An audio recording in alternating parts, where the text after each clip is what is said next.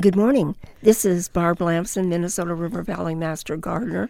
And with me this morning is my fellow Master Gardener and plant lover, Karen Wright. Hey, Karen. If you have houseplants, you should be aware that there are some nasty insects that will love to find your plant, start chewing, and make a home there. There's about five of them that we really have to watch for, and one of those is the red spider. Another is scale, and then there's the mealybugs and aphis and the white fly, and then mites. So those five are the ones that we see most commonly in our houseplants.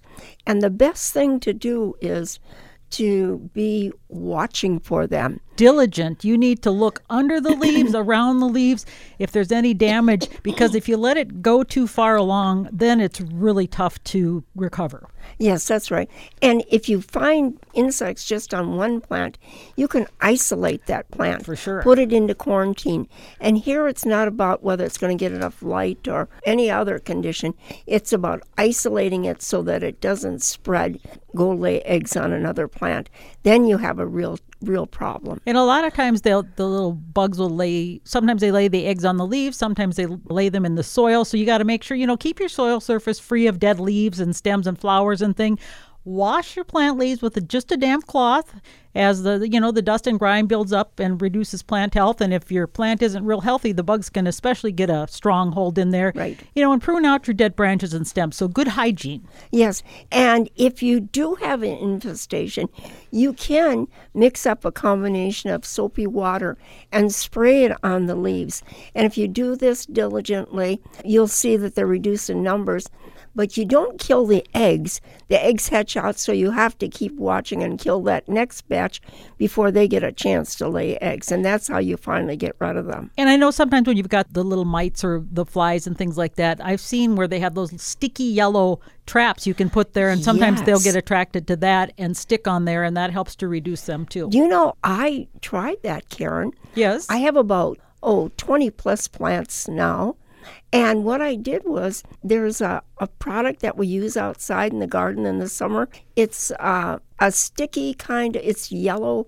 It's called Tanglefoot Tangle Trap. I know on my apple tree, I used to have these red wooden apples, and you'd smear this stuff on it, and then the insect would come and think they were going to take a bite out and they'd get stuck. So the idea is that they like what they see and they sit down and they get s- stuck there and then they die. So that's a good thing to do.